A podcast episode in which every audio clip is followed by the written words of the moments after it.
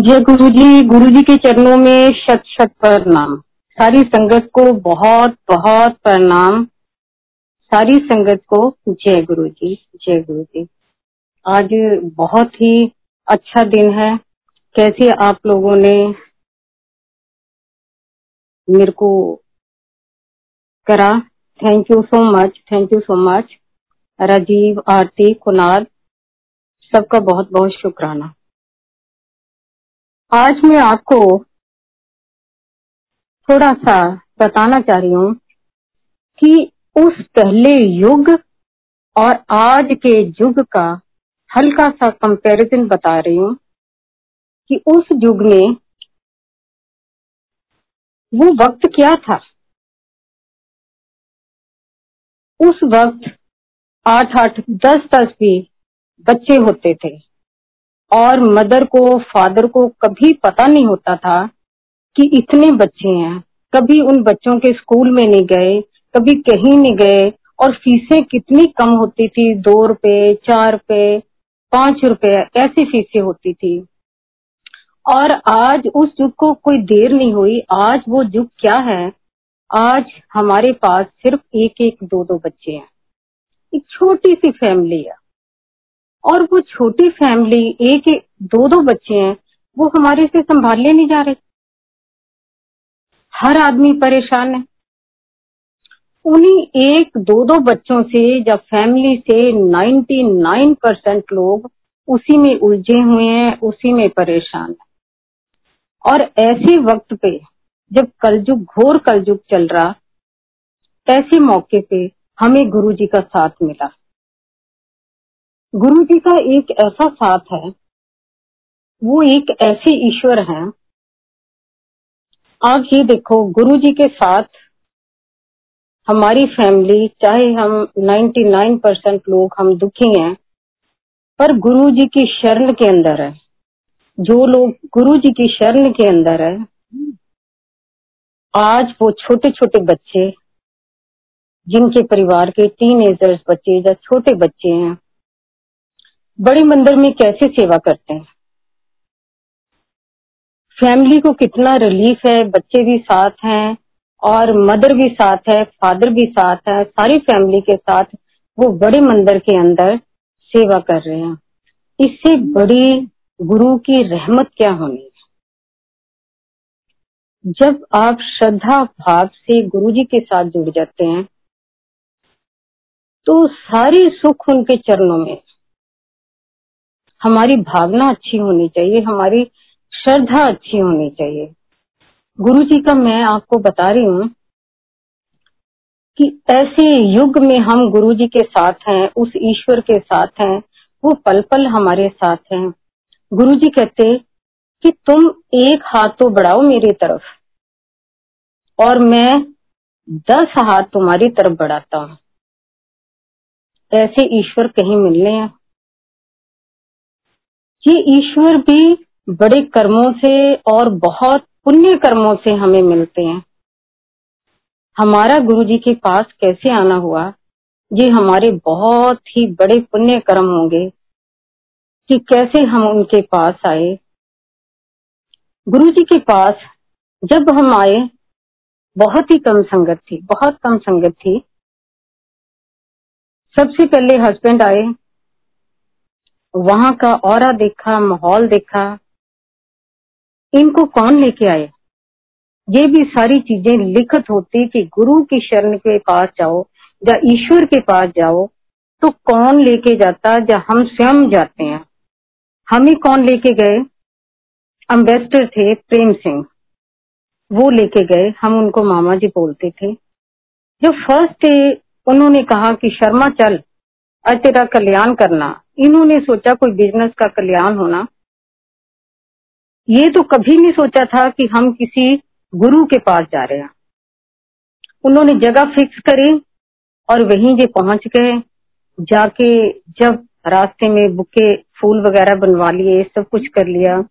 जब देखा तो गुरु जी के दरबार में पहुँचे। बहुत ही कम लोग वहाँ बैठे थे।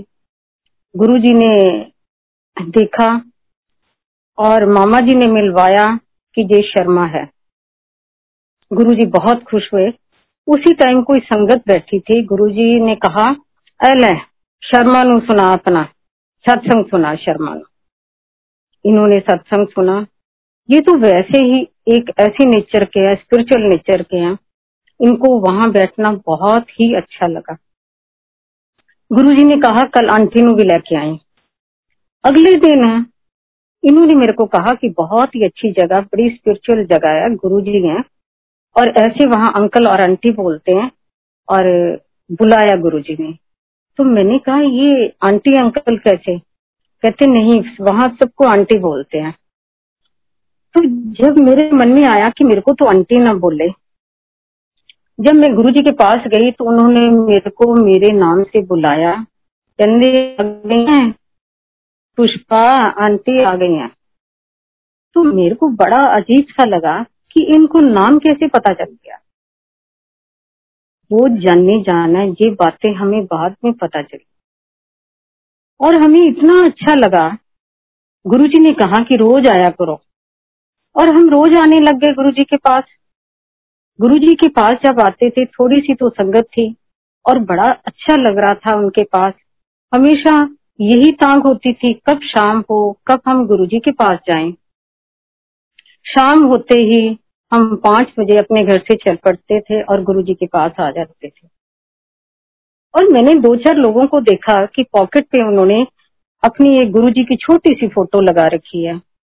मन में सोचा जी गुरुजी ही देते हैं फ़ोटो तो और कहाँ से मांगनी है? तो जब मैं विदा लेने लगी गुरुजी से तो मैंने बड़े सहज भाव से कह दिया मैं गुरु जी तो उन्होंने मेरी तरफ़ देखा, मैं क्या अपनी एक फ़ोटो तो दे दो और उन्होंने देखते सारी मेरे को कहा कमली जही ना होए ता। तेनू की फ़ोटो की लोड़ है? तार नाल तार जोड़ी दी है? हैं? तो वहाँ थोड़े कुछ लोग बैठे थे और मेरी समझ में कुछ नहीं आया कि भी तार सितार कौन सी जोड़नी है? तो मैंने सोचा भी शायद कोई इनके सिस्टम होंगे। और जब वो रहमत बरसाने पे आते हैं, वो कैसे रहमत बरसाते हैं? उसी मंथ में एक दिन देखा उन्होंने सिंगला अंकल को इशारा करा। तो वो दोनों हाथों में स्वरूप लेके आया, वो छोटे छोटे जो क्लिप टाइप लगते हैं पॉकेट पे। जब वो लेके आया तो गुरुजी ने अपनी थाई पे सारे रख लिए और बड़े प्यार से उनको ब्लेस करने लगे हुए थे। मैं उनकी बाई तरफ़ बैठी हुई थी। तो मैंने मन में सोचा कि आज एक स्वरूप तो मेरे को मिल जाएगा। ये मेरे लिए बहुत बड़ी बात थी कि एक स्वरूप मिल जाए। जब उन्होंने सारे स्वरूप को ब्लेस कर दिया, लिख दिया तो दोनों हाथों से उठा के एकदम बड़ी तिखी निगाह से मेरी तरफ़ देखा उन्होंने। शर्मा आंटी, मैं क्या हाँ जी, कर चोली, कर पल्ला। मैंने हबड़ा दबड़ी जो भी चोली पल्ले करने थे करे और उन्होंने मेरी चोली में ऐसे दोनों हाथों से बरसा दिए। जी, जब रहमत करने पे ईश्वर आता है, जब कह रहे थे कि तार नाल तार जोड़ी दिया। और जब ये तारे जुड़ती हैं उस ईश्वर के साथ, उस गुरु के साथ तारे जुड़ती हैं, उस टाइम कोई भी नज़र नहीं आता। उस टाइम गुरु जी गुरु जी ही नज़र आते हैं। उसी मंथ में, उसी हमारा हाल ये हो गया, हमें पूरी गुरु जी की दीवानगी छा गई, हमें गुरु गुरु ही नज़र आए, हमें कोई और नज़र नहीं आता था। सारे काम, उस टाइम हमें महसूस हुआ कि हम तो गुरु जी के पास, सारा दिन रात हमारा गुरु जी के पास लग जाता तो काम कैसे चलते हैं? कौन करता? उस टाइम हमें ध्यान नहीं था। ये काम गुरु जी ही करते थे। पर उनका एक डिसिप्लिन बना हुआ था कि सारा दिन कर्म करना बहुत ज़रूरी है। सारा दिन तुम अपना कर्म करो। अपने कारोबार पे जाओ और शाम के टाइम फैमिली के साथ तुम मेरे पास आओ। उस टाइम छोटे बच्चे अलाउ नहीं थे और बूढ़े भी अलाउ नहीं थे। गुरु जी हमेशा कहते थे कि उनको घर बैठे ही ब्लेसिंग था। हमेशा कहते थे गुरु जी कि परिवार का एक बंदा भी आ जाए ना, वो सारे परिवार कर दिंदा। आस पड़ोसियों को भी, रिश्तेदारों को भी। इतनी किसकी पावर थी? गुरु जी की पावर थी। जब दरबार में एक ही मेंबर आ जाता था, उस टाइम कई ऐसे लोग थे, कईयों के पति नहीं मान रहे, कईयों की पत्नियाँ नहीं मान रहे, कईयों के बच्चे नहीं मान रहे। तो तभी गुरु जी ने कहा कि परिवार का एक मेंबर भी आ गया ना तो सब का कल्याण करवा गया।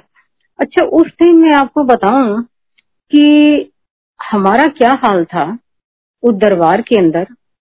हमें बड़ा शौक था गुरु जी को देखने का, करने का। शब्द चल चल रहे थे। यही जो शब्द आजकल चल रहे हैं, उनके ब्लेस करे हुए शब्द हैं वो ही चल रहे थे। और हमारी उम्र के ऐसे तकाजा था, हमें, मेरे को तो समझ नहीं आ रही थी। और ना ही समझने की कोशिश भी करी।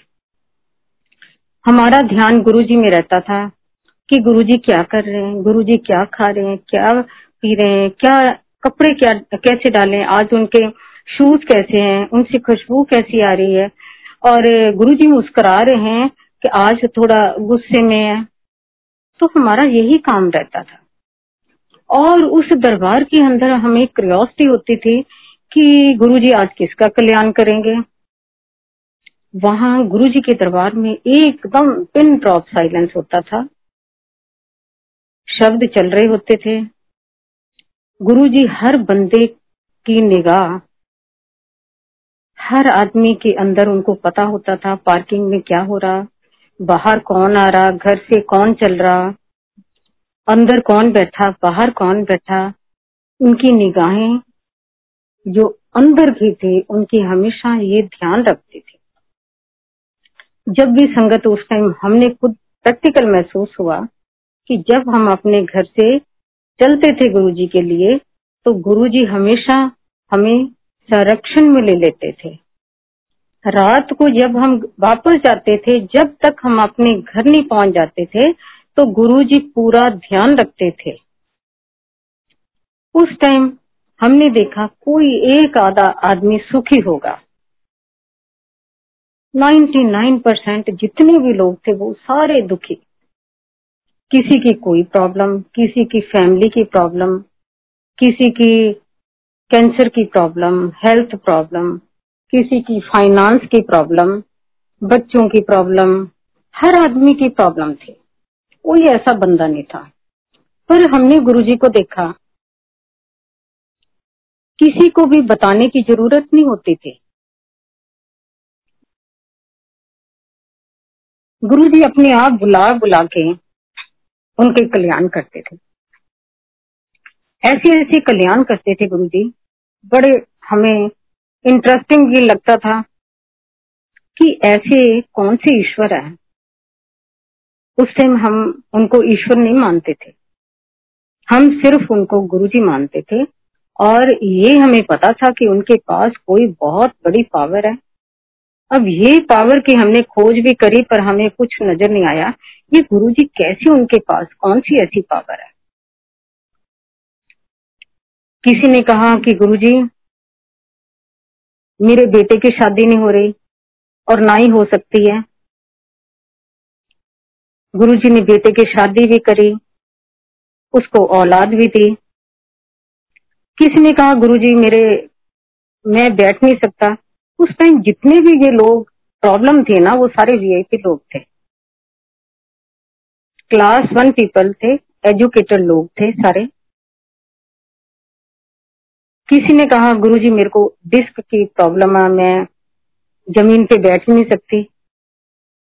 गुरुजी ने दस मिनट के अंदर उसको दस बारी बिठा दिया, दस बारी उठा दिया, जा, रसोई तो पानी लेके आ जा रहा उसको पता ही नहीं था। भूल गई वो कि मेरे को डिस्क की प्रॉब्लम है। किसी ने कहा, गुरुजी, मेरे को तो बहुत ही हाई शुगर है, मेरे को बहुत ही शुगर है। किसी ने कहा लो शुगर है। मतलब ऐसी वहाँ हेल्थ प्रॉब्लम थी। कोई ऐसा बंदा नहीं था जिसको कोई प्रॉब्लम ना हो। पर गुरु जी का ट्रीटमेंट करने के अलग ही मेथड होते थे, अलग ही उनकी होती थी थ्योरी कि किसको ट्रीटमेंट कैसे करना। उल्ट करते थे। किसी ने कहा, कैंसर है गुरु जी मेरे को मुँह का कैंसर है। तो उसको समोसे खिला दिए गरम गरम और मिर्ची वाले समोसे खिला दिए। वो ठीक हो गया। किसी ने कहा कि शुगर है, उसको तीन बारी प्रसाद दे दिया, जलेबी का, लड्डू का। तो जी, ऐसे कौन से तरीके थे गुरु जी के, जिससे उनका ट्रीटमेंट होता था? उनके ट्रीटमेंट के कई कई मेथड चेंज हुए। जैसे कभी माला से पहले करते थे, कभी पान के पत्तों से करते थे। उसके बाद लोटे से भी करना शुरू कर दिया। लोटा ये थोड़ी कि उन्होंने ज़्यादा देर अपने हाथ में रखते थे। हल्का सा हल्का सा निगाह मारते थे लोटे में। ब्लेस हो जाता था लोटा। उस टाइम की बातें जब भी हम देखते थे, बड़ा अच्छा लगता था। और हम अंदर से हमारे लिए एक बड़ा होता था एंटरटेनमेंट भी होता था कि आज गुरुजी क्या करेंगे, आज गुरुजी क्या करेंगे। और हैरान भी होते रहते थे कि गुरुजी कर कैसे रहे हैं? कि लोगों को कर कैसे रहे ऐसे ऐसे लोग थे जैसे हार्ट के पेशेंट है, उनकी सर्जरी है फ़ौरन वो ठीक हो जाते थे। तो डॉक्टर्स जो एम्स के मेदंता के बतरा जो डॉक्टर्स थे, वो भी हैरान हो जाते थे कि पहले जो रिपोर्ट्स आती थी, उनमें सारी बीमारियाँ आती हैं। जब ये लोग गुरुजी के पास आते हैं तो ये सारे बीमारियाँ इनकी खत्म हो जाती हैं। ऐसे कौन से गुरु हैं? वो भी गुरुजी के फॉलोअर बने डॉक्टर्स उस टाइम सारे क्लास वन पीपल थे एजुकेटेड लोग थे। दूसरे लोग तो धोखा खा सकते हैं, पर पढ़े लिखे लोग कभी धोखा नहीं खा सकते। जनरल भी थे आईएएस ऑफिसर भी थे मतलब सारे पढ़े लिखे लोग थे, जो गुरुजी के चरणों में बैठते थे। गुरुजी ने कभी किसी से भेदभाव नहीं करा। कौन बड़ा है, कौन छोटा है, कभी भेदभाव नहीं करा। गुरु जी के पास जितना मर्ज़ी वीआईपी आ जाते थे, कितने भी आ जाते थे गुरु जी ने कभी भी एक सेकंड में तवज्जो नहीं देते थे। जो भी आया, आराम से आया, उनके पास बैठा और अपना लंगर करे और चले गए। गुरु जी का ब्लेस करने का अलग ही, ऐसे जब चल रहा था सिस्टम तो हमारे बच्चे भी बाहर पढ़ रहे थे। रोज नई से नई हम उनका चमत्कार देख रहे थे। हमारे बच्चे पढ़ रहे थे, छोटा बेटा था, छोटा था थर्ड फोर्थ क्लास में था। तो वहाँ से हॉस्टल से मैसेज आया नैनीताल से कि आपके बेटे को बहुत प्रॉब्लम है। हम कहीं भी जाते थे, गुरुजी को बिना बताए कभी नहीं निकले। मैंने प्रसाद लिया गुरु जी के पास। मैंने कहा गुरु जी मैं नैनीताल जा रही हूँ। अच्छा बेटे का मैंने बताया नहीं कि बेटे को ऐसी प्रॉब्लम है। बेटे को लेके मैं दिल्ली आई, आके मैंने डॉक्टर को दिखाया। डॉक्टर भी घबरा गया। सारी रिपोर्ट्स निकल के आई और कहता जी आपके बेटे के गल के अंदर पूरी पस है। वो कोई भी रूप ले सकती है। आप थोड़ा सीरियस हो जाओ। हस्बैंड बाहर गए हुए थे। डॉक्टर कहता, उनको भी बुला लो। इतनी में शाम को मैं बेटे को लेके गुरुजी के पास आई। नॉर्मल अंदर एंटर हुई, मैं शाम को जल्दी आती थी। जैसे भी अंदर एंटर हुई, गुरुजी अपने रूम में बैठे हुए थे। गुरुजी कहते, शर्मा आंटी, मैं क्या हाँ जी, तेरा मुंडा मैं ठीक कर देता। तो मैं मन में हैरान हो रही थी कि मैंने तो इनको कोई प्रॉब्लम नहीं बताई और ये भी नहीं बताया कि मैं इसको लेके आई हूँ, जहाँ जी बीमार है। तो ये कह रहे, मुंडा ठीक कर देता। वही उनके साथ वहाँ कमरे में रूम में आंटी बैठे हुए थे मटकन। उनको गुरुजी ने अपनी जूठी चाय दी और चिप्स दिए। जा, शर्मा आंटी ने मुंडे नु दे के आ। उस बच्चे ने चाय पी और गुरुजी के वो चिप्स जो बचे थे वो खाए। जब रात को मैं जाने लगी, गुरुजी कहते शर्मा आंटी, मैं क्या हाँ जी, कल मुंडे के टेस्ट करवा लें। मैंने कहा, ठीक है जी। और फिर भी नहीं मेरे को पता था कि ये बच्चा ठीक हो गया जब कैसे है। जब नेक्स्ट डे गुरु जी का हुक्म तो हुक्म है। अगले दिन जब मैंने उस बच्चे के टेस्ट करवाए, उसकी रिपोर्ट देख के डॉक्टर भी हिल गया। उसने देखा तो कल तो सारे इसके टेस्ट ठीक नहीं थे। तो आज कैसे ये टेस्ट कुछ भी नहीं निकला प्रॉब्लम और हमें तो पता था ये कृपा किसकी है। जब मैं आई वहाँ, गुरुजी के मंदिर में आई तो उनके पास जैसे आई, गुरुजी कहते, देखिया किदा ठीक किया तेरा मुंडा। उस टाइम हम उनके साथ, जो हमारी सफ़र था जर्नी थी उनके साथ चल रही तो ऐसा था कि जैसे हम किसी स्वर्ग के अंदर बैठ रहे हैं, हमें कोई होश नहीं थी, कुछ भी नहीं था, हम उनके रंग में रंग गए थे। ऐसे एक दिन मैं बता रही हूँ कि कब कैसे पता चला कि वो हमेशा मन की बातें बूझ लेते थे। ऐसी ऐसी बातें कभी हम घर में कर रहे हैं। कभी हमारा एक डेढ़ घंटे का डिस्टेंस था गुरु जी के मंदिर और घर का। आदमी कुछ तो सोचता आते। जब घर में कोई बात करता, कुछ करता, और गुरु जी के पास जब आते थे, वो हमें इन डायरेक्ट वे से बता देते थे कि क्या बातें हुई कैसे हुआ। ऐसे एक दिन दरबार में बैठी थी। तो सबका शब्दों में ध्यान था, लोग संगत शब्द सुन रही थी। और उस टाइम ये था, गुरुजी के दरबार में रेड मैरून कलर के कर्टन थे। उनका रेड मैरून कलर बहुत ही उस टाइम फेवरेट था। कारपेट भी उसी कलर का था। तो जब मैंने देखा। मेरे को ऐसे लगे, आँखों में ऐसे लगे कि पर्दे बहुत मैले हैं।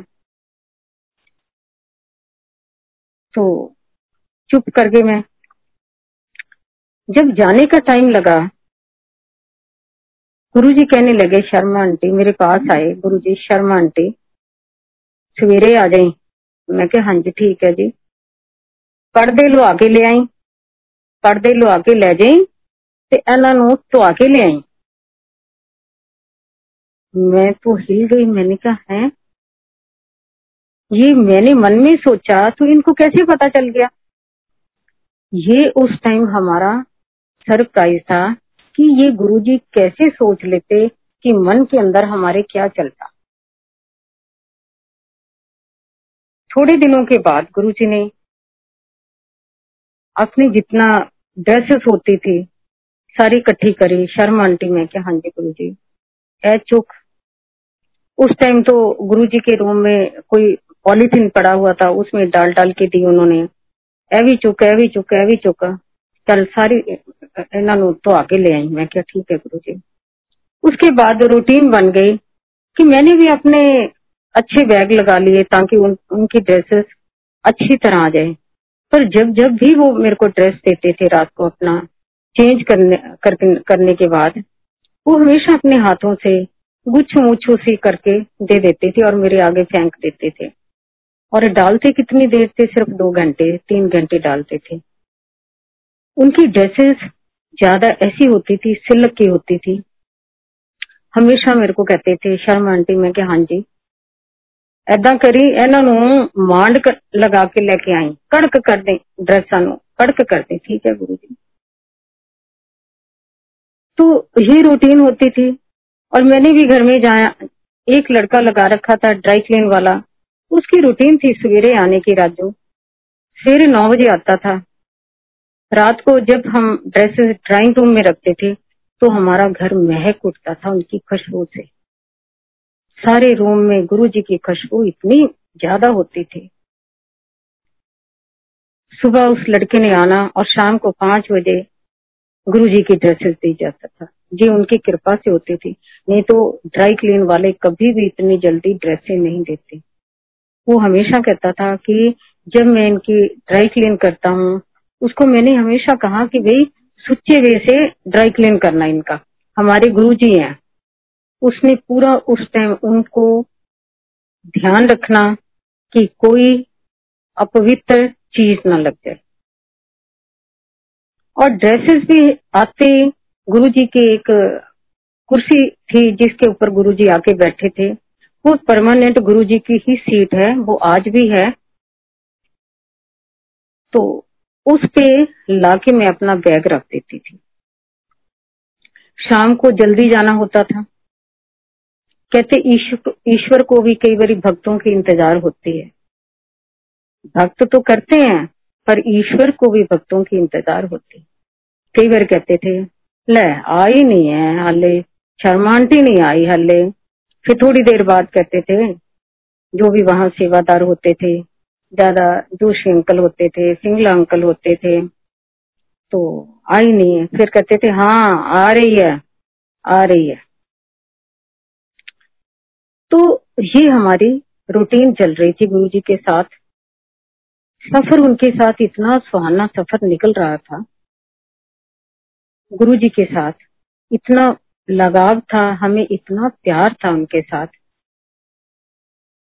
उन्होंने हमेशा प्यार दिया और साथ में रिगार्ड भी दिया हम गुरु जी को मैंने बताया आपको कि पहले हम हमेशा गुरु जी को देखते थे।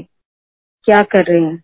एक दिन मैंने ऐसे गुरु जी को देखा, उनका चेहरा बड़ा मुरझाया हुआ। अब ये तो उस टाइम नहीं पता था कि लोगों के कष्ट अपने ऊपर लेते हैं सारे। इतनी नॉलेज नहीं थी। तो मैंने देखा, चेहरे पे दाने दाने भी निकले हुए और मेरी जो लुक थी, ऐसा लगा कि मेरे को गुरुजी बड़े कमज़ोर से हो गए।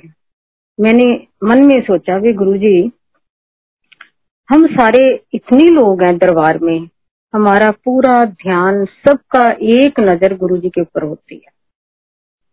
अब एक नज़र सबकी गुरुजी के ऊपर होती तो मैंने दिमाग में सोचा उस टाइम कि गुरुजी को कोई नज़र लग गई। मेरा दिमाग में आया जैसे हमारे मदर इन लॉ बच्चों की नज़र उतारते थे। हमेशा कहते थे कि कोई बात होनी, थोड़ा बच्चों ने उबना कहना नज़र लग गई इनको। किसी बच्चे ने रोना नज़र लग गई। तो जैसे वो उतारते थे, मैंने भी सोचा, मैंने कहा मैं जाके आज इनकी नज़र उतार दूँगी, ये ठीक हो जाएँगे। इनका पहली तरह हो जाएगा, इनका फेस वैसे शाइन करेगा। मेरा काम था कि मैं किसी तरह घर जाऊँ, जाके फटाफट अगले दिन में इनका ये कर दूँ, ताकि ये गुरुजी हमारे ठीक हो जाए। अगले दिन गई।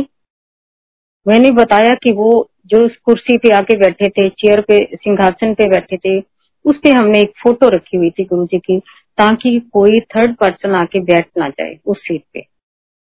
तो मैंने भी जैसे हमारे मदर इन लॉ करते थे, मैंने भी उनके ऊपर पूरी छह सात वो टिंडी वाली जो मिर्चे हैं बाहर के फटाफट देखा, कोई दोपहर के टाइम नहीं है, कोई भी किचन में नहीं है, कोई भी बाहर नहीं है तो मैंने फटाफट वो जला दी गैस पे।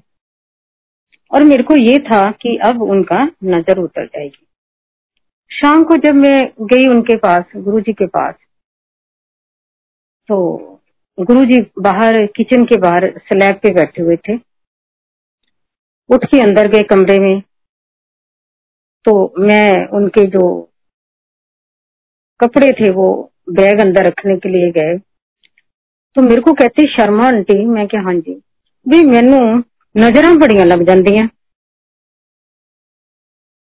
तो मैं वही ठूस हो गई कि इनको हर चीज़ पता चल जाती है। ये देखते कहाँ से हैं? हमारा घर तो इतनी दूर है। मैंने जो करा, इनको कैसे पता चल गया? उस टाइम यही हम हैरान होते थे कि इनको कैसे पता चल जाता उनके साथ हमारा जो प्यार था, वो अलग ही टाइप का प्यार था। हम तो ऐसे थे, दीवाने उस टाइम तो प्यार से मैंने जैसे भाई की शादी होती है, लड़के की शादी होती है तो उसमें एक घोड़ियाँ चलती हैं। और लड़की की शादी होती है तो सुहाग चलते हैं। तो मेरे को इतना इन पे प्यार दुलार आया तो मैंने अपने घर में ऐसे काम कर रही थी, साथ में मैं अपना ध्यान में घोड़ियाँ गा रही थी। शाम को जब मैं आई तो गुरुजी चाय पी रहे थे। जब चाय पी रहे थे तो मैं आके माथा टेका। कहते शर्म आंटी हूँ सानू दुल्ला बनना पड़ेगा? कई बारी जब हमने ऐसी बातें देखी गुरुजी, एक ही मिनट में इनको पता चल जाता तो कई बार डर भी, हम डर गए थे। मैं डर गई थी, सोचना ही बंद कर दिया। मैं सोचू कि मैं सोचती हूँ उनको पता चल जाता कई बार तो आदमी कुछ भी सोच लेता है। गलत बात भी सोच लेता तो इनको तो फ़ौरन पता चल जाती हर बातें। एक दिन ऐसे मैंने सोचा उनके लेके आ रही थी कपड़े रास्ते में मैंने सोचती हुई आ रही थी कि गुरुजी चोले तो दे देते हैं ड्राई क्लीन के लिए। इनके बाकी कपड़े ए, कौन धोता होगा? जब मैं रात को जाने लगी, उस दिन उन्होंने चोला नहीं दिया। उन्होंने जो कपड़े निकाल निकाल के, निकाल निकाल के मेरे आगे फेंके। कंधे वाला चौक इन्होंने तो आके ले आई। मैंने वो सारे ड्राई क्लीन के लिए दिए और अगले दिन वो लेके आई। क्या ये छोटी छोटी बातें उस टाइम गुरु जी सुन रहे थे? वो ऐसे कौन से ईश्वर हैं कि वो हमारे हर समस्या का हल करते हैं? ऐसे हमारी फैमिली बहुत बड़ी फैमिली ज्वाइंट फैमिली थी। हमारे घर के बेटियाँ भी बहुत थी। अभी भी बेटी है हमारी एक, जिसकी अभी शादी करनी हमने। उस टाइम बच्चों में, बेटियों में सबसे बड़ी हमारी बेटी थी। तो हमें भी चिंता थी। और भी बेटियाँ भी थी कि इसकी शादी हम कर दें। गुरुजी को कोई पता था और गुरुजी की भी आना, बेटी आ रही थी वो। गुरुजी हमेशा कह रहे थे, शर्मा, पंजाब का मुंडा देख लो।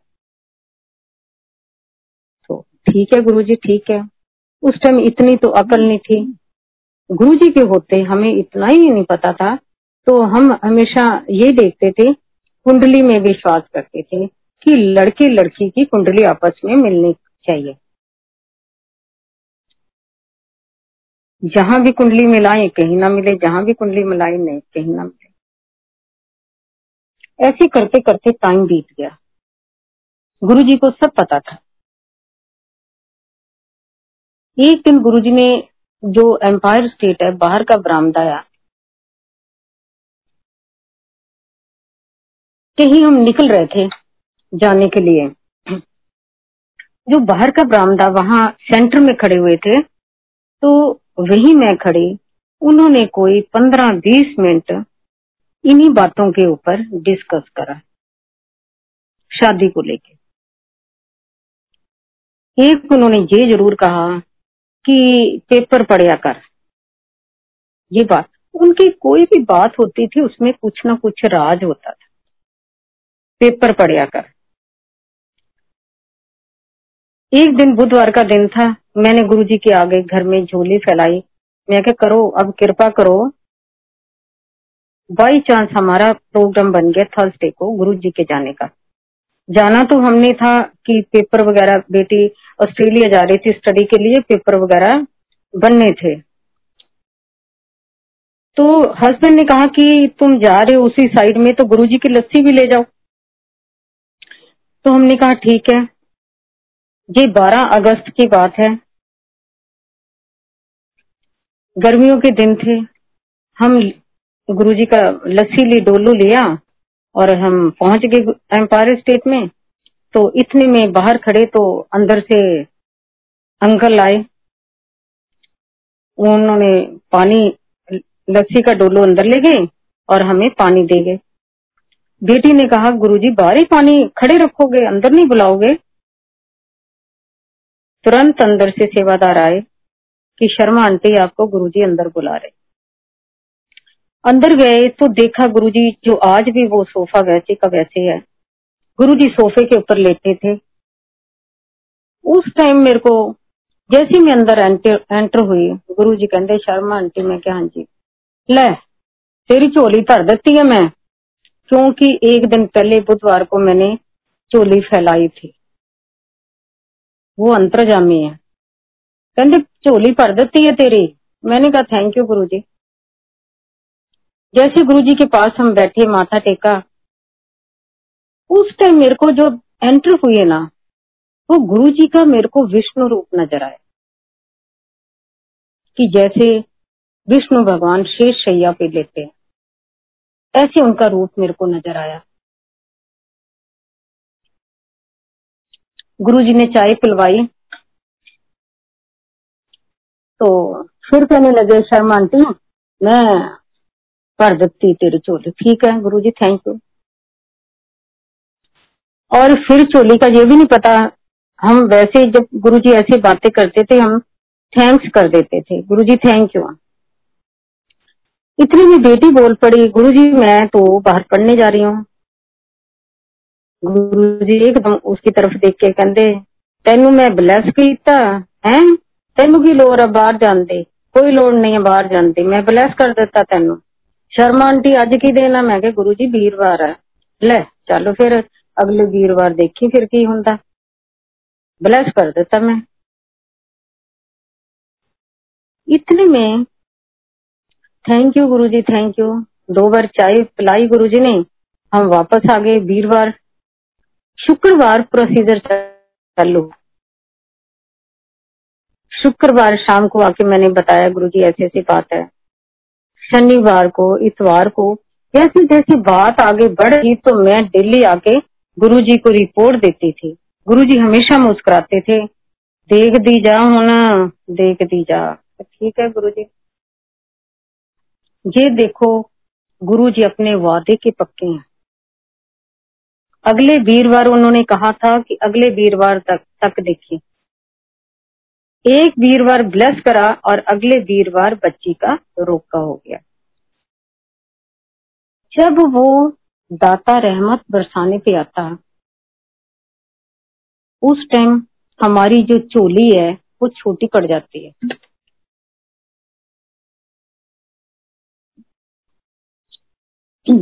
अब बच्ची का रोका हो गया। शादी गुरुजी से पूछ के हमने करी 31 जनवरी को शादी थी।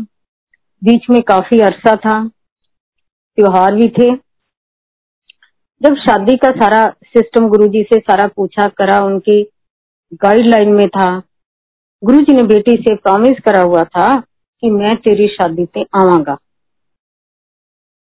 वादे के तो मैंने पहले बताया कि बहुत पक्के वादे के वो आज भी वादे के बहुत पक्के हैं। जिन्हें की उस टाइम थे, वो आज भी वादे के पक्के उस टाइम गुरु जी ने कहा कि मैं आवागा। हम गुरु जी को कार्ड लेके गए सारे, बताने गए, शादी बड़े ट्रेडिशनल वे से बताने गए। सारी प्रात में जैसे उस टाइम अपने मायके में शादी बताने जाता है इंसान। वैसे हम गए, बेटी, हम दोनों थे।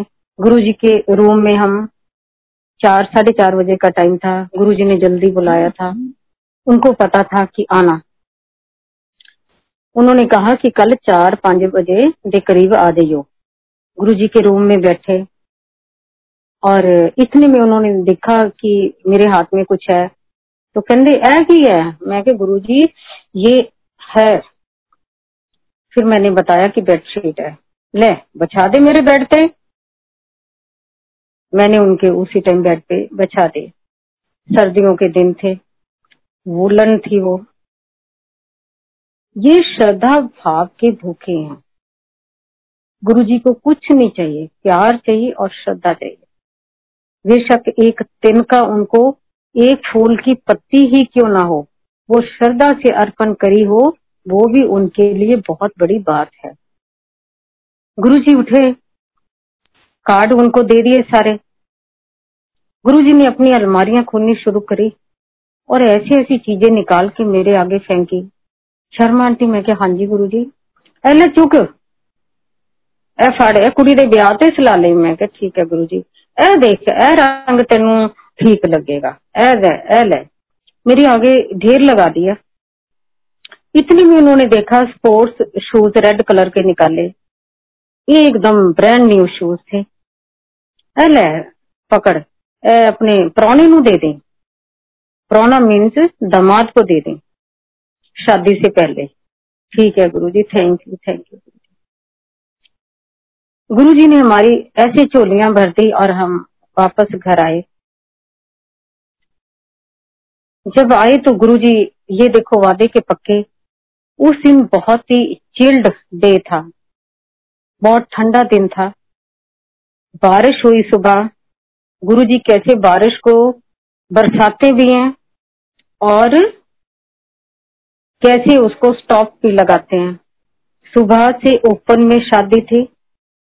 कैसे दोपहर के टाइम उन्होंने खिलती हुई धूप निकाली। शाम के टाइम वो इतनी ठंड के अंदर वो आए और शादी में काफ़ी देर वो रुके। जैसे वो अपने सिंहासन पे बैठे, उसी टाइम लाइनें लगी वहीं शादी के अंदर ही। भूल गए हम सब कि शादी हो रही है। हमारा ध्यान ही गुरु जी के अंदर था। गुरु जी ने बहुत ही ब्लेस करा। वो शादी ही ब्लेस करे। उस बच्ची को, दामाद को, दोनों को बहुत ही ब्लेस करा। अब शादी हो गई। एक मैं आपको बात बताऊँ, जब जितनी भी गुरु दरबार में बेटियों की शादी होती थी गुरु जी एक हमेशा शिक्षा यही देते थे कि बेटियाँ अपने घर में सुखी रहें। उनको ज़्यादा आने की जहाँ गुरु दरबार में नहीं था। एक संगत, हमारी बड़ी क्लोज संगत थी, उनकी बेटी की शादी हुई और वो दो दिन के लिए रहने आई, दो चार दिन के लिए। तो वो गुरु दरबार में आती थी तो गुरु जी कहते, तू जाना नहीं सौरे हूँ सौरिया का ध्यान रखो। गुरु जी को यही था कि बेटियों की जैसे शादी होती, वो अपने परिवार में रहें और सुखी रहें और अपने माता पिता की सेवा करें सास ससुर की सेवा करें, अपने पति की सेवा करें। यही हमेशा गुरु जी का लक्ष्य होता था। अब बेटी की शादी हो गई वो अपने परिवार में रम गई उनकी एक बेटी हुई। वो भी गुरु जी की कृपा से एक बड़ी अच्छी सोल है। जैसी बेटी हुई, उसके बाद वो बेटी पाँच छह साल की हुई। तो देखा तो दामाद हमारे बीमार हो गए। जब दामाद बीमार हो गए, उनका बड़ा क्रिटिकल टाइम था। ये बात वो है गुरु जी के जाने के बाद। अब मैं आपको ये बताना चाह रही हूँ कि गुरु जी का कभी मत सोचो। गुरु जी तो पल पल हमारे साथ है।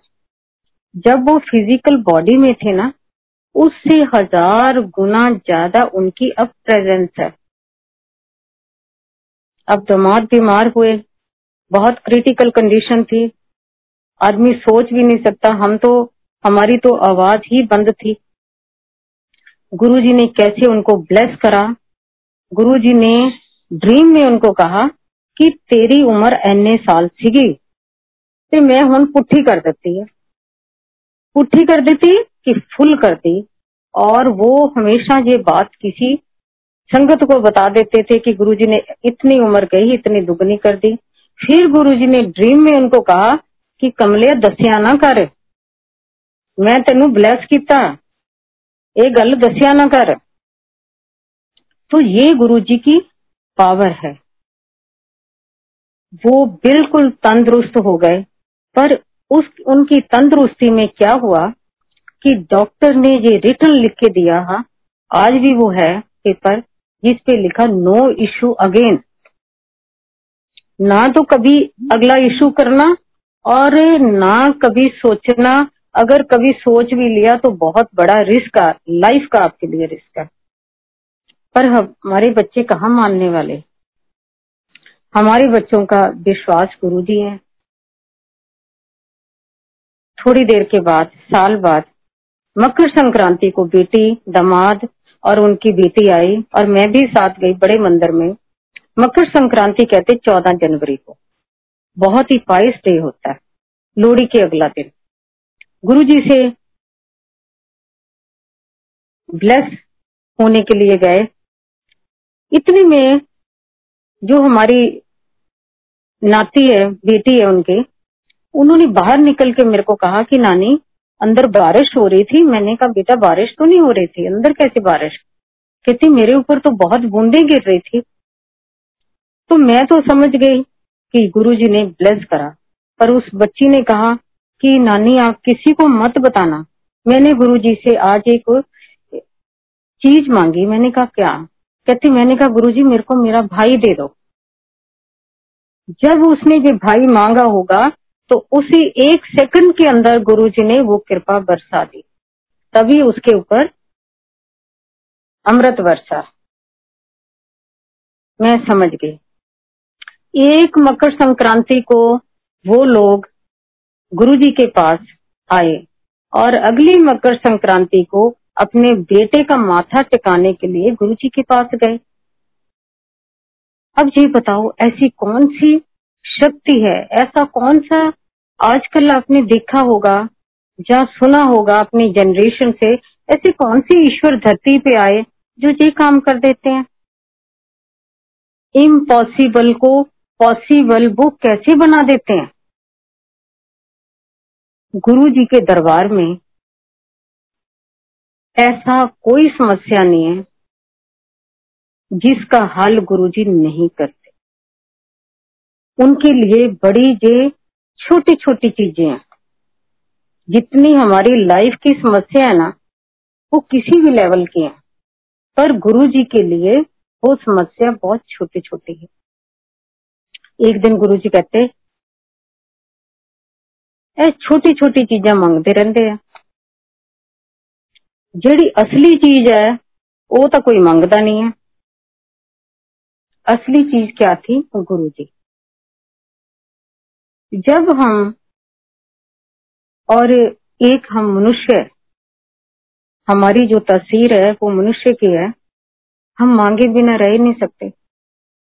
थोड़ी सी दिक्कत होती फ़ौरन गुरु जी को डिमांड कर देते गुरु जी ये बात है गुरु जी ये बात है गुरु जी ये बात है।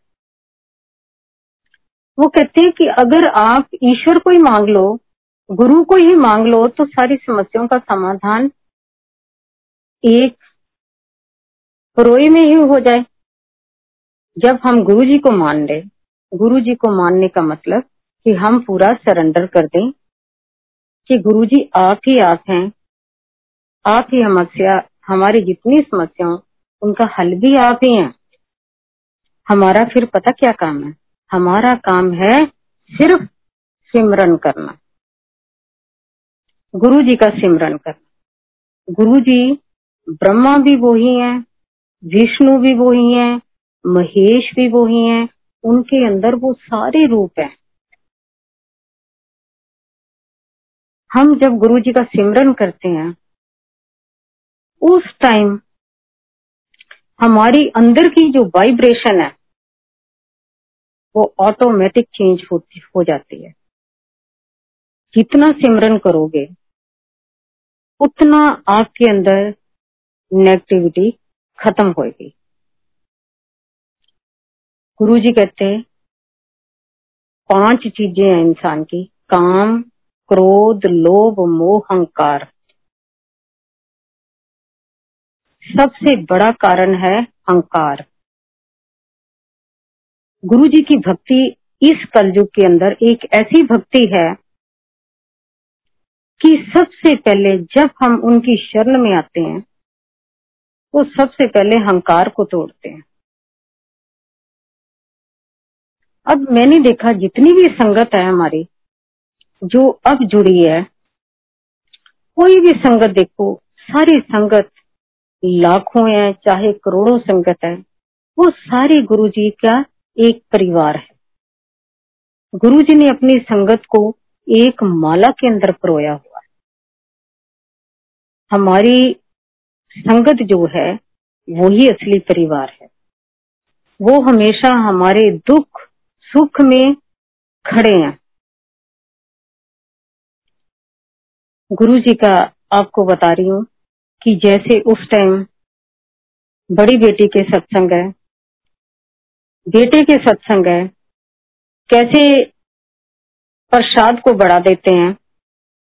एक मैं छोटा सत्संग बेटे का सुना रही हूँ। बेटे का मैं ये बताना चाह रही हूँ कि उस टाइम बच्चे किस भावना से थे?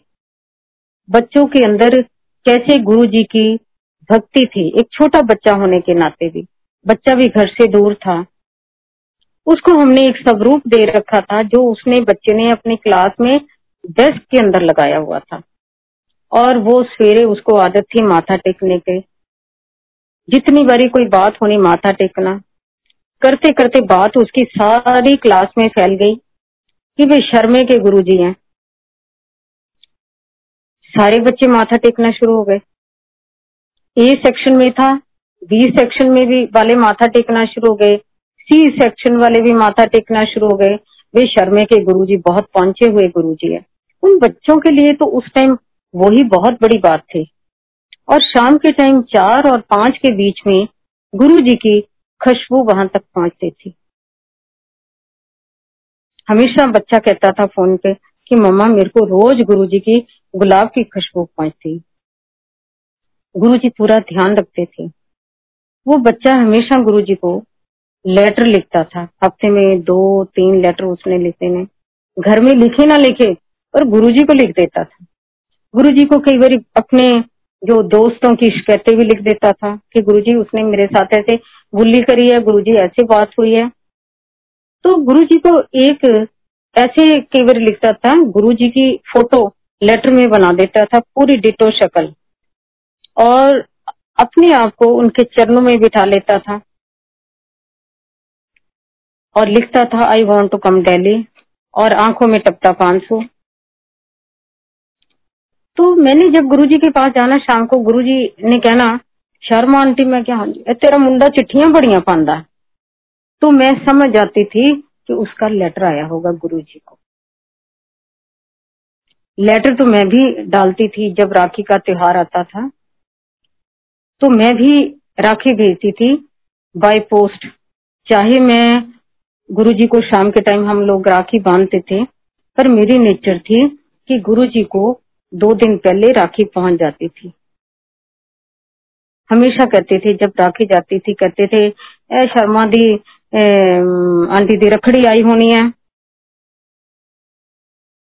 तो ये गुरुजी के साथ हमारा प्यार था, हमारी भावनाएँ थी। गुरु जी ने हमें इतनी रहमतें करिया इतनी रहमतें बरसाइया। एक दिन बच्चे का बर्थडे था, मैं गुरु जी को बता के गई गुरु जी मैं नैनीताल जा रही हूँ।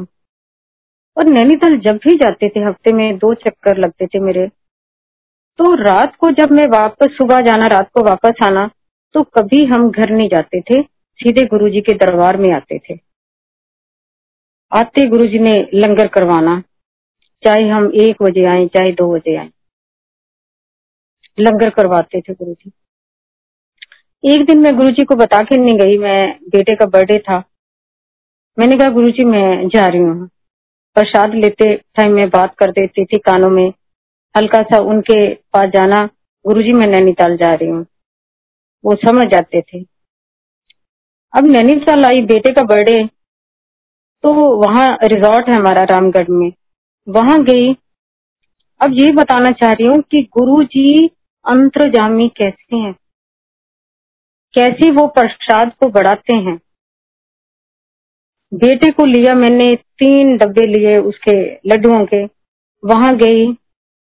जैसे सुबह अर्ली पाँच बजे का टाइम सबसे पहले तो गुरु जी ने इतनी ज़ोर से जैसे बम पड़ता आवाज़ में कहा, शर्मा आंटी, मैं क्या हाँ जी, बधाइयाँ, तेरे मुंडे का जन्मदिन है। एक सेकंड के अंदर मैं उठ के बैठ गई। आसपास देखा तो मैं कहा हूँ? मैं तो यहाँ आई हूँ रिजॉर्ट में। और गुरुजी की इतनी कड़क आवाज़ थी। उसके बाद मैंने आलू पूरी और बना रखा था प्रसाद हलवे का। सीढ़ियों में बैठी। मैंने कहा कि लेबर के जितने दस पंद्रह लोग हैं, उनके लिए प्रसाद थोड़ा सा बना दो। लगी हुई थे कंस्ट्रक्शन चल रही थी। मैं सीढ़ियों मैंने बताया कि हम गुरु जी के रंग में कैसे रंगे हुए थे। सीढ़ियों में बैठी प्रसाद टोकरी पास रखी हुई है और मेरा ध्यान सिर्फ़ गुरु जी में था। मैं बांट रही हूँ और ध्यान मेरा गुरु जी में। जब मैंने सारा बांटी गई बांटी गई बांटी गई, देखा तो कितनी लंबी लाइन लगी हुई। मैंने कहा कि ये कहाँ से लोग आ गए? वो कहते जी साथ वाले रिजॉर्ट में भी लेबर लगी हुई है, वहाँ पता लग गया कि प्रसाद बट रहा और ये सब लोग आ गए हैं।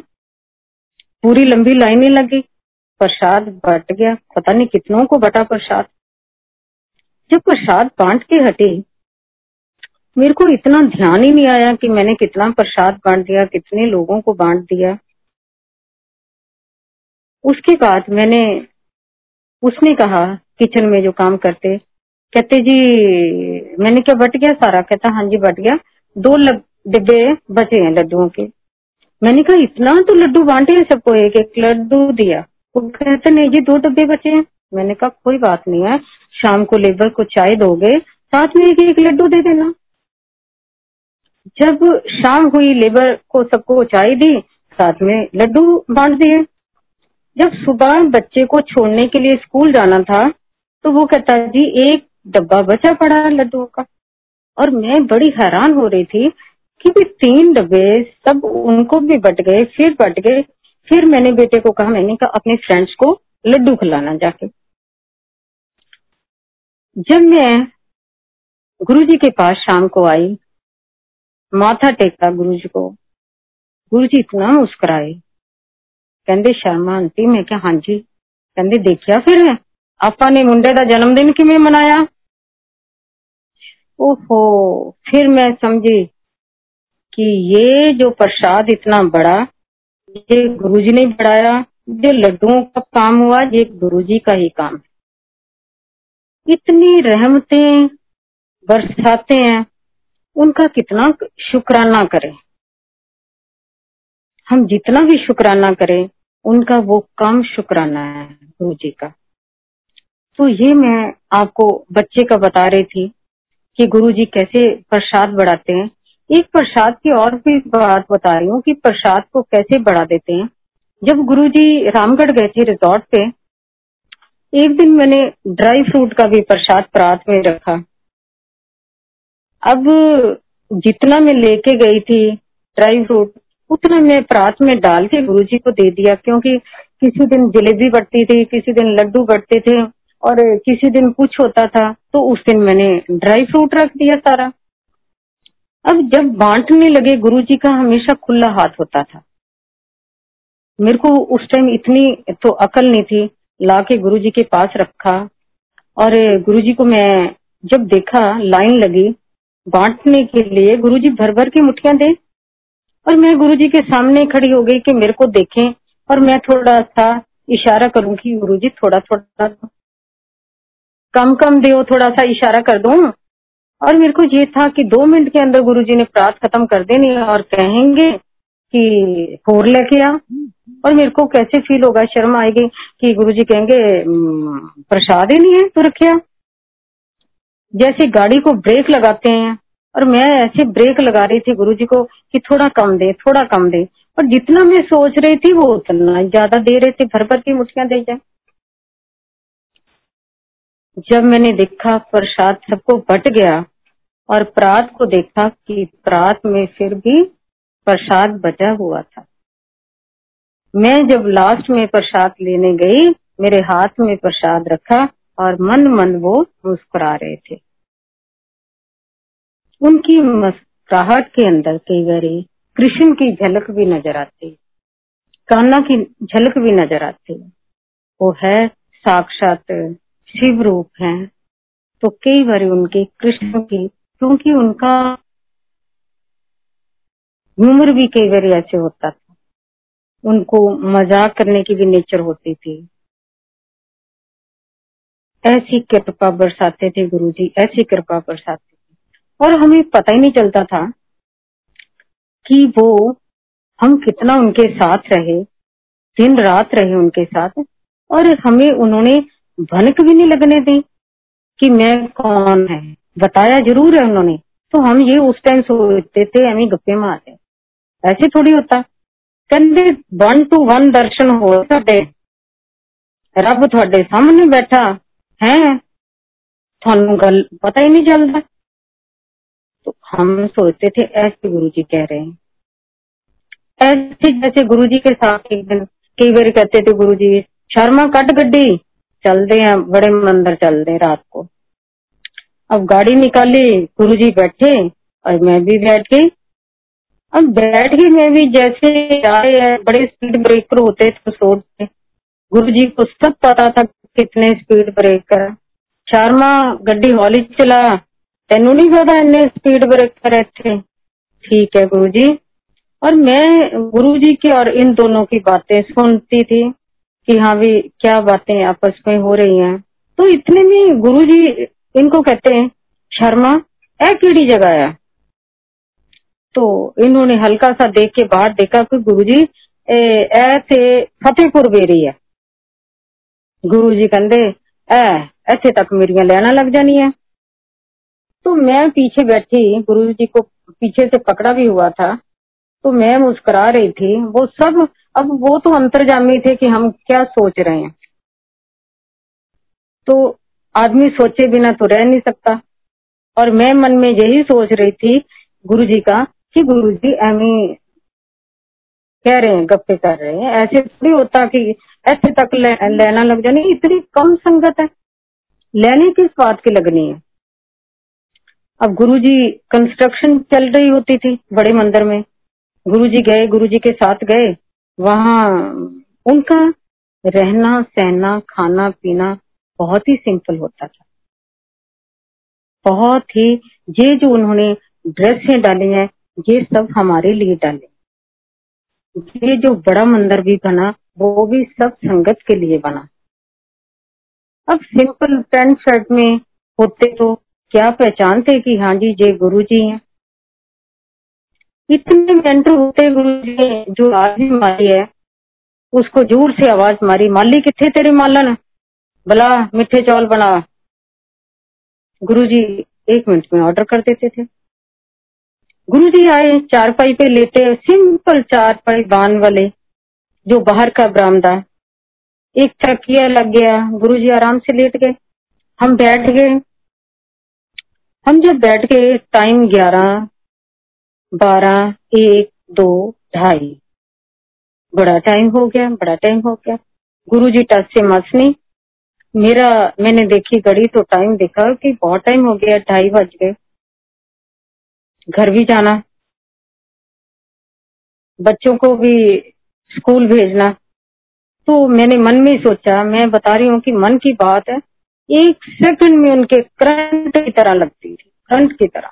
वो आज भी लगती है। तो मैंने गुरु जी को कहा, मैंने कहा, मन में सोचा, मैं के बस करो। इतना टाइम हो गया। बस करो। एक सेकंड नहीं लगा उनको उठ के ऐसे मुँह आगे करके। शर्मा आंटी, में हाँ जी, चलिए फिर। मैं क्या हाँ जी गुरु जी चलो। हम वापस आए। मंदिर में गए एम्पायर स्टेट गए। माथा टेका, चलो हम, नमस्ते। विदा होके हम आ गए। उनकी रहमतें इतनी थी। उन दिनों में गुरुजी ने एक एक संगत, पता नहीं किस किस के कल्याण करे किस किस की बीमारियाँ दूर करे किस किस का उन्होंने हर प्रॉब्लम, कोई भी समस्या थी, सब समस्याओं का हल गुरु जी ने करा। गुरु जी ने एक दिन बैठे बैठे बैठे जब बैठते थे ना, रात को टाइम बैठते थे, वो हमेशा उनकी नेचर थी कार पे लेट जाते थे। उनके नीचे कोई कुशन रख देना, सिर के नीचे या कोई तकिया रख देना, बड़े रिलैक्स होके बैठ जाते, लेट जाते थे। हम लोग कभी उनके पैर दबाना लग जाना, कभी हाथ दबाने लग जाना तो कभी कुछ करते थे। और इन बिटवीन कोई ना कोई गुरुजी बातें करते थे। कई बार ऐसे बातें थी जिनका कोई है ही नहीं है। एक दिन ऐसे कहते बैठे बैठे कहते तीन चीजा बरसनिया आने वाले टाइम च। डिप्रेशन डाइवोर्स कैंसर जिदा बारिश होंगी है ना ये चीजा ऐदा बरसनिया। आज उनकी बात वो सच है। आज घर घर में डाइवोर्स है। घर घर में कैंसर है। चाहे कोई बड़ा, चाहे कोई बच्चा, सब पीड़ित है। हवा पानी सब खराब है। और डिप्रेशन घर घर में देखो, हर बंदे कोई डिप्रेशन अब डिप्रेशन है कैंसर है डाइवोर्स है, इसका हल क्या होना है? गुरु जी है। जिन्हीं की बीमारियाँ उन्होंने बताई हैं, तीनों बताई कि बरसेंगे, इसका हल क्या है? गुरु जी मैंने तो ऐसे ऐसे लोग देखे हैं डिप्रेशन वाले भी देखे हैं। ये प्रैक्टिकल बातें हैं। लोग इतनी इतनी बुक दवाइयाँ खाते हैं। और ऐसा जब गुरु जी के शरण में आते हैं उनकी सब दवाइयाँ खत्म हो जाती, उनके डिप्रेशन भी खत्म हो जाते हैं। वो ऐसे हवा में गुरु जी की संगत में से थर्ड फोर्थ स्टेज के कैंसर भी देखे हैं। डॉक्टर्स जब डिक्लेयर करते हैं तो पसीने छूट जाते हैं। ये ऐसी बीमारी है जिसका कोई हल नहीं है। इसका हल क्या है? गुरु जी है। ऐसे ऐसे कैंसर के पेशेंट देखे हैं, जो गुरु जी के दरबार में लंगर से और जल से ठीक हुए। पीछे मैंने देखा, एक कोई छह सात साल की बच्ची थी, काफ़ी साल की बात है। तो वो दुबई की थी या कुवैत की थी? एक दिन मैं एम्पायर स्टेट में गई तो छोटी सी बच्ची बैठी हुई। तो मेरे को पता चला कि इसको कैंसर है और उसकी मदर। तो मेरे को बड़ा ही दुख हुआ, बहुत दुख हुआ। एक छोटी सी बच्ची है। उसके बाद उन्होंने बताया किसी ने कि इसको ये यही स्टे कर रही है दिल्ली में। कहीं होटल में रुके हुए हैं। जो डेली गुरु जी का दरबार में आती है, माथा टेकती है और लंगर प्रसाद करती है। एक महीने के बाद डॉक्टर्स ने डिक्लेयर करा, जिसका कोई उस बच्ची का इलाज नहीं था। डॉक्टर्स ने डिक्लेयर करा, now she is all right. ये कौन कर सकता है? गुरु जी हमारे गुरु जी ऐसे हैं, भोले भंडारी हैं। वो तर्स बहुत है उनके अंदर। कहते भी जाएँगे, ले, मैं कोई डॉक्टर है और करते भी जाएँगे कल्याण। ये नहीं कि वो कहते नहीं है, कहते भी हैं और करते भी हैं। ये हमारा हाल था गुरु जी के दरबार में। अब मैं आपको बता रही हूँ, एक छोटा सा और सत्संग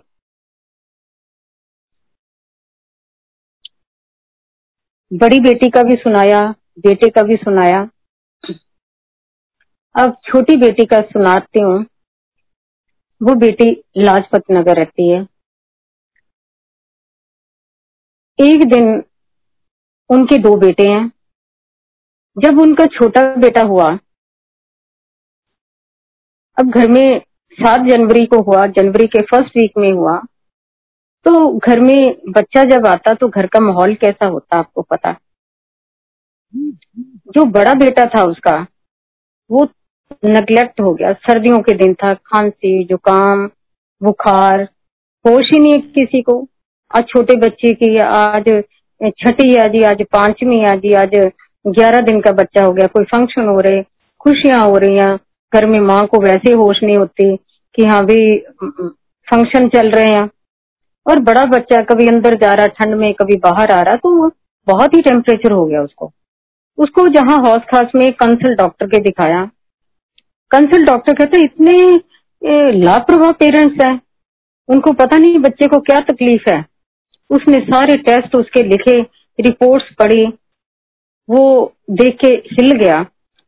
दोनों को कहा, माँ बाप को, कि इसको तुरंत एस्कॉट हॉस्पिटल में ले जाओ। अब एस्कॉट हॉस्पिटल में लेके गए। जहाँ भी जाओ, दोबारा फिर टेस्ट होते हैं। वहाँ टेस्ट करवाए, जब रिपोर्ट आई लेडी डॉक्टर थी, उसने बच्चे के पेरेंट्स को, बेटी को, दामाद को बताया कि आपको पता नहीं आपके बच्चे को क्या दिक्कत है। आपके बच्चे को ये प्रॉब्लम आपके बच्चे को वो या ये, पता नहीं कितनी प्रॉब्लम बता दी।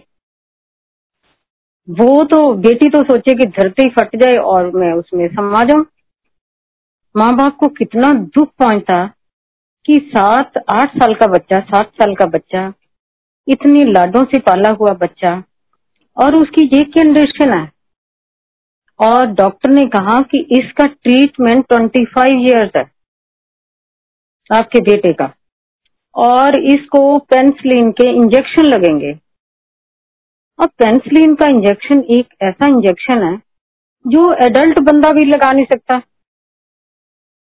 और डॉक्टर भी लगाने में घबराता कि पेंसिलिन का इंजेक्शन कैसे लगाएँ। तो बड़े रोते धोते वो घर वापस आए। मेरे को ऑन द वे उन्होंने फ़ोन करा कि मामा हम तो जो भी रोने धोने में उसने कहा, मैं फ़ौरन उनके घर पहुँच गई। अब इस सत्संग में आपको सुनाना चाह रही हूँ मैं, उस ईश्वर की रहमत बताना चाह रही हूँ कि हमारे गुरुजी एक ऐसे ईश्वर हैं। एक घंटा तो बहुत दूर की, आधा घंटा तो बहुत दूर की बात है। वो एक सेकंड में किस, कैसे कृपा बरसा देते? जब मैं उनके घर पहुँची, देखा रोध हो रहे थे सारे मदर इन लॉ भी सारे रोध हो रहे थे। तो मैंने उनको तसल्ली दी। मैंने कहा, भरोसा रखो, भगवान है, ईश्वर है। और बेटी ने तो सबको नेगेटिव कर दिया कि ईश्वर कोई चीज़ नहीं है, भगवान कोई चीज़ नहीं है, हमारे साथ ये क्या क्या हुआ? हमने आज तक किसी का कुछ नहीं करा, बुरा नहीं करा। हमेशा प्रभु के ईश्वर के रजा में रहे। ये हमारे साथ हो क्या गया? मैंने चुप कराया, बेटा भी इतने में आ गया। वो सारे जब रोध हो रहे थे तो मैंने गुरु जी का वास्ता दिया। मैं क्या, हमारे गुरु जी हैं? तुम क्यों घबरा रही हो? गुरु जी ना गुरु जी हैं। पर उसने गुरु जी को भी नेगेटिव कर दिया। वो कहती, कोई नहीं हमारे लिए, सब कुछ खत्म। डॉक्टर को झूठ थोड़ी बोल रही रिपोर्टर को झूठ थोड़ी बोल रही हैं। हाल तो देखो क्या हुआ। हमने नहीं जीना, हमने नहीं ये, बस ऐसे रोध हो रहे थे बहुत ज़्यादा। जब ऐसी बात होती तो हम भी गुरु जी की तरफ़ से पैरवी ले लेते। मैंने गुरु जी का वास्ता दिया, मैं क्या गुरु जी हैं? फ़ौरन ऊर्जा मंडे का दिन है हाथ मुँह धो और बड़े मंदिर चलो। हाथ मुँह धुलाया, गाड़ी में बैठे। बेटा, गाड़ी ड्राइव कर रहा, मैं साथ वाली सीट फ्रंट पे बैठी और वो अपनी मम्मी के साथ पिछली सीट पे बेटे को लेके बैठे। तब दामाद हमारे नहीं मान रहे थे छोटे। उनको कहा मैं कि बड़े मंदिर चलो, आप भी माथा टेको। वो कहते, जी, मैं तो रिपोर्ट्स इसकी यूएसए भेजनी है मेल करनी है। मैंने कहा, ठीक है। जब हम बड़े मंदिर गए तो अनकॉन्शियस था बेटा। जब उसका माथा टकाया बेटे ने तो उसने मेरे को इतना शब्द ज़रूर कहा कि, मम्मा, जब मैं माथा टकाने लगा तो इसकी पूरी बॉडी हिल रही थी। मैंने कहा, चिंता ना करो, गुरुजी बैठे हैं, चिंता ना करो। बैक साइड में गए, थोड़ा सा समोसा प्रसाद दिया, उस दिन लड्डू भी था और थोड़ा सा लड्डू उसके मुँह में डाला। अब बेटे को माथा टका के हम वापसी पे जब आ रहे थे तो तिवोली के पास एक रास्ते में तिवोली जगह आती है, तिवोली गार्डन। जब वहाँ हम पहुँचे तो क्या बेटा उठ के खड़ा हो गया? उसने अपनी बाजू ऊपर दोनों करके, स्मार्ट ऐसे जैसे कोई हीरो होता, क्या उसके चेहरे का नूर? कहता तो मम्मा मैं ठीक हो गया। हम सारे उसके चेहरे की तरफ़ देखे। उसके चेहरे का नूर ही अलग था। घर गए। बेटी को मैंने कहा कि अब ऐसा कर, ला जरा कॉपी पेंसिल, तेरे को मैं रिटर्न लिख के देती हूँ कि तेरा बच्चा ठीक हो गया। अब तेरे बच्चे को कोई भी प्रॉब्लम नहीं वर्ल्ड के किसी भी हॉस्पिटल में दिखा देगी ना, कुछ नहीं निकलना। मैंने गुरु जी का वास्ता देके उसको कह के मैं घर आ गई। पर बच्चों को चैन कहा? हस्बैंड से अप्रोच करके उसने एम्स में उसके सारे टेस्ट करवाए। जब एम्स में करवाए, सारी रिपोर्ट्स आई, वो पहला दिन था। आज आते उसका फ़ोन आया, जैसे रिपोर्ट्स आई मम्मा रिपोर्ट्स में कुछ भी नहीं है। तो मैं भी खुशी में गुरु जी के आगे खूब झूमी, खूब उनके शुक्राने करे, बहुत शुक्राने करे। पर फिर भी बच्चियों को तसल्ली नहीं। कभी मैडम था, कभी जितने भी हॉस्पिटल में बार बार टेस्ट रिपोर्ट आ जाए, वो डॉक्टर हार के एस्कॉट वाली उसी लेडी डॉक्टर ने उनको बुला के काउंसलिंग करी कि मैं आपको बार बार समझा रही हूँ कि आपका बेटा ठीक है। उसकी सारी रिपोर्टें ठीक है। आप ये देख सकते हैं। ये मैंने आपको सत्संग में दिखाया। कि गुरु जी एक ऐसे ईश्वर हैं, एक ऐसी शक्ति है, एक डिफरेंट ईश्वर है, जो एक सेकंड में कृपा बरसा देते हैं। आज वो बच्चा बारह साल का हो गया। हर साल उसके फिर भी टेस्ट करवाते हैं। सेफ़ साइड कि देखें, कुछ ऐसी बात तो नहीं है, पर गुरु जी की कृपा हमेशा बरसती रहती है। वो बच्चा ठीक है। अब वो बच्चा तो गुरु जी ने ब्लेस कर दिया। अब इसका बता रही हूँ कि जब छोटे बच्चे ने होना था गुरु जी का इस सत्संग में बताना चाह रही हूँ कि गुरु जी अपने वादे के कैसे पक्के हैं। अगर उन्होंने एक शब्द अपने मुँह से निकाला तो वो हंड्रेड वन परसेंट करेक्ट है। वो अपना वादा हमेशा निभाते हैं। बेटी का फ़ोन आया दिसंबर के लास्ट वीक में कि, मम्मा, मेरे को डॉक्टर कह रही इंदू, मूलचंद की डॉक्टर इंदू है।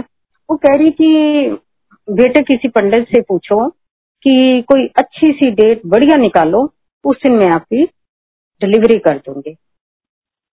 बेटी का फ़ोन आया, मैंने कहा, पंडितों से हमने पूछना। हमारे गुरुजी है मैं गुरुजी से डेट पूछूँगी। कहती, मम्मी देख लो जैसे आपने करना। आजकल ये लेटेस्ट फ़ैशन भी चला हुआ। कि पंडितों से डेटें पूछो और जो अच्छा दिन है, वो डॉक्टर कर देती डिलीवरी। तो मैंने, गुरुजी ने मेरे को डेट दी सात जनवरी। अब मैंने एक घंटे बाद बेटी को बता दिया। मैंने कहा गुरु जी ने सात जनवरी डेट दे दी। वो भी निश्चिंत हो गई। कि हाँ भी गुरु जी ने डेट दिया सात जनवरी तो ठीक है। अब छह जनवरी को वो मूलचंद में एडमिट हो गई बेटी। घर वालों को भी, बच्चों से बात तो छुपती नहीं हस्बैंड को बताया। घर में भी सारी बात पता चल गई कि सात जनवरी को डिलीवरी है जब छह को दाखिल हुई, सात जनवरी आई, दोपहर आई डॉक्टर आई, उसने चेक करा। वो कहती हो नो कहती, मैं तो कर नहीं सकती। क्योंकि टेम्परेचर है हल्का। और बेटे आप घर जाओ और पंडित से पूछ के कोई और डेट निकालो। प्राइवेट रूम था, हम सारे खड़े हुए थे। हमारी फैमिली भी, उनकी फैमिली भी खड़ी हुई थी। जब डॉक्टर ने कहा, घर जाओ, इसको बच्चे को ले जाओ, बेटी को। और अभी है टाइम एक वीक और है, कोई डेट अच्छी और निकाल लो। तो बेटी की आँखों में आँसू आ गया और मैं उसके खड़ी थी लेफ़्ट साइड में। सिरहाने की तरफ़ उसने मेरी तरफ़ देख के कहा कि, मम्मा, गुरुजी ने डेट कौन सी दी थी? मैं क्या भाई सात जनवरी थी। आज क्या? मैं क्या सात जनवरी है। उसको बहुत ही महसूस हुआ। उसकी आँखों में आँसू आए। और मेरे को गुरु जी पे बहुत गुस्सा आ गया। अंदर ही अंदर। मैंने कहा, शाबाश है गुरु जी शाबाश। सारे खड़े। मैंने कहा, मन में कहा, मैंने कहा समझियों के सामने। हमें शर्मिंदा करवा दिया मैं क्या? कितनी शर्म आ रही थी मेरे को उस टाइम वो डॉक्टर कहती, घर लेके जाओ। मैंने कहा, शाबाश गुरु जी जैसे ही मैंने कहा इतने में एक खुशबू आई। जब खुशबू आई तो मैंने बड़ी डॉक्टर भी खड़ी थी वहीं। उसकी तरफ़ देख के मैंने कहा, बेटा, गुरुजी आ गए अब हमारा गुरु जी के साथ अलग ही रिश्ते हैं। खुशबू आते मैंने कहा गुरु जी आ गए हैं। मेरी तरफ़ किसी ने ध्यान नहीं दिया। उसके बाद, थोड़ी देर बाद एक और खुशबू आई। तो सुनने वाली तो डॉटर थी, बड़ी खड़ी हुई। मैंने कहा, बेटे गुरु जी की गुरु जी आ गए हैं। और मैं तो ऐसे बोल रही थी जैसे आदमी, एक बेशरम आदमी बोल रहा, मेरी कोई बात की तरफ़ ध्यान ही नहीं दे रहा था। जैसे मैं ऐसे बोल रही हूँ गुरु जी आ गए गुरु जी आ गए जब तीसरी बार खुशबू आई तो मेरे को भी थोड़ा रोब आ गया। तो मैंने डॉक्टर को ऐसे थोड़ा सा रोब से कहा, मैं बेटे गुरु जी आ चुके हैं। गुरु जी आ गए हैं। तो वो चुप कर गई। थोड़ी देर बाद बेटी को दिक्कत आई, तकलीफ़ हुई। वो कहती कि, डॉक्टर को बुलाओ फ़ौरन डॉक्टर आ गई। जब डॉक्टर आई तो उसने चेक करा, वो क्या था? वाटर बैग वर्स्ट हो गया। डॉक्टर कहती, चलिए चलिए बार चलिए बार हम सब बाहर निकल गए। गुरुजी अपने वादे के पक्के हैं। गुरुजी ने कहा कि, शर्मा आंटी, तू एक सत्ते नु रो रही है। तेन मैं, तीन सत्ते दलना उनके घर में बेटा आया सात जनवरी, सात बज के सात मिनट पे। ये है हमारे ईश्वर। ये है हमारे गुरु जी गुरु जी की रहमतें बरसती हैं। गुरु जी ऐसी कई बारी रहमतें बरसा देते हैं। गुरु जी हमें जीना भी सिखाते हैं। जब आप गुरु जी की शरण के अंदर आते हैं, वो हमें रास्ता अपने आप सही रास्ता दिखाते हैं कि किस रास्ते पे आपने जाना। गुरु जी को कुछ ऐसी चीज़ें थी जिससे बहुत एलर्जी होती थी। ये गुरु जी कहते थे, कभी भी किसी की निंदा चुगली नहीं करनी। जो लोग निंदिया चुगली करते थे उस टाइम पे, हमारे टाइम पे गुरुजी बोलते नहीं थे मुँह से। गुरुजी को पता था कौन किसकी क्या नेचर है। गुरुजी ऐसा सबक दे देते थे कि दोबारा वो नेगेटिव चीज़ नहीं रहते थे। हमारे सामने कई प्रैक्टिकल चीज़ें हुई हैं। स्पष्ट गुरु जी ने एक बार जब रामगढ़ गए थे, बाजपुर वापसी पे आए तो एक लेडी को कहा था कि तू सारा दिन सस दिया चुगलियाँ करती रहनी है, सस नु रोटी नहीं दंदी। तो हम बड़े, वो भी शर्मिंदा हो गई और हमें भी बड़ा फील हुआ कि गुरुजी ने सबके सामने बोल दिया। फिर उनकी फैमिली ने कहा कि वाक्य इसकी नेचर ही ऐसी है। तो गुरुजी को कभी भी हमें ये चीज़ें कभी किसी की बुराई नहीं करनी चाहिए। कभी किसी की निंदा, चुगली नहीं करना।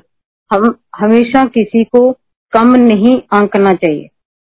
हमें, हमेशा यही होना चाहिए कि हमारे से ऊपर सब हैं।